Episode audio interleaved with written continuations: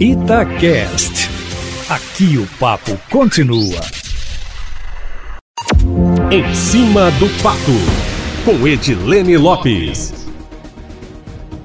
Período eleitoral, nós estamos chegando ao final, agora com o primeiro turno, entidades da sociedade civil organizada, como associações, federações, coletivos e organizações não governamentais, as ONGs de forma geral, entregam ao Eustáquio diagnósticos e listas de reivindicações de determinados setores para os candidatos aos cargos do Executivo, que são governadores, presidentes e, no caso dessas eleições, candidatos a prefeito. É uma forma de tentar conseguir um compromisso da parte desses postulantes com questões coletivas consideradas importantes por diversos segmentos da sociedade.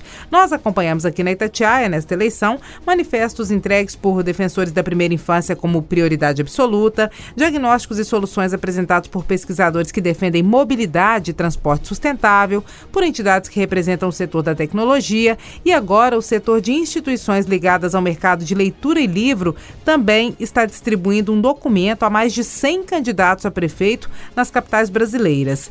A agenda do livro, carta compromisso aos candidatos às prefeituras 2021-2024 é assinada pela Associação Brasileira de Editores e Produtores de Conteúdo e Tecnologia Digital, pela Câmara Brasileira do Livro e pelo Sindicato Nacional dos Editores de Livros, e defende que investir em programas e políticas públicas que garantam o direito à leitura e o acesso ao livro pode ser uma das principais estratégias da gestão municipal para transformação social e educacional. São cinco pontos nessa carta. Um deles é a defesa da ampliação e da melhoria da rede de bibliotecas municipais e também bibliotecas escolares dentro do município. A formação de mediadores de leitura, que é o treinamento de professores, bibliotecários e agentes de leitura para as escolas municipais.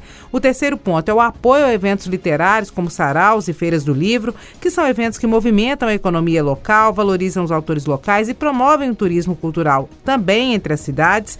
O quarto ponto, políticas de incentivo à abertura e manutenção de livrarias. Segundo entidades do setor, 45% dos entrevistados afirmam que a livraria física é o principal acesso aos livros. E o quinto ponto é a implantação de planos municipais do livro e leitura. Planos para orientar e possibilitar a coordenação de ações e investimentos relacionados a essa área. Eustáquio Ramos. O documento está disponível no site da rádio, na coluna em cima do fato, em texto com o link para os candidatos e também para os eleitores, quem quiser acessar.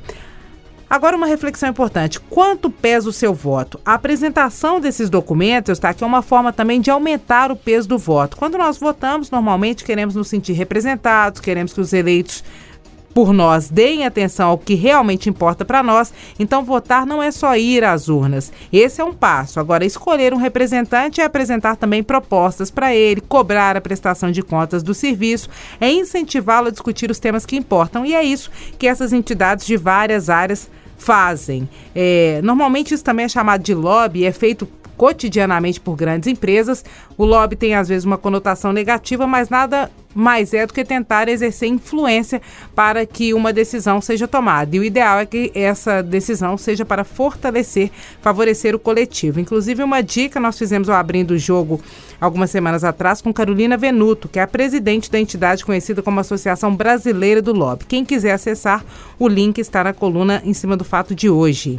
Um outro abrindo o jogo que também eu indico hoje é com Vitor Tavares, que é o presidente da Câmara Brasileira do Livro, que fala sobre a possibilidade de taxação desse produto e do aumento do preço dele, o que ele espera que não aconteça, está sendo discutido no Congresso Nacional, Eustáquio. Como nós estamos chegando pertinho da eleição, a ABC da Política Especial Eleições é, nós lembramos que o primeiro turno é no domingo. Se houver segundo turno, vai ser no dia 29 deste mês. E ele só ocorre nas cidades em que o candidato mais votado não obteve mais da metade dos votos válidos. Aqui em Minas Gerais, nove cidades podem ter segundo turno, de acordo com a característica que é apenas cidades com mais de 200 mil eleitores. Nessa situação, podem ter segundo turno. Os detalhes estão no ABC da Política, no Instagram, arroba repórter Edilene Lopes, meu amigo.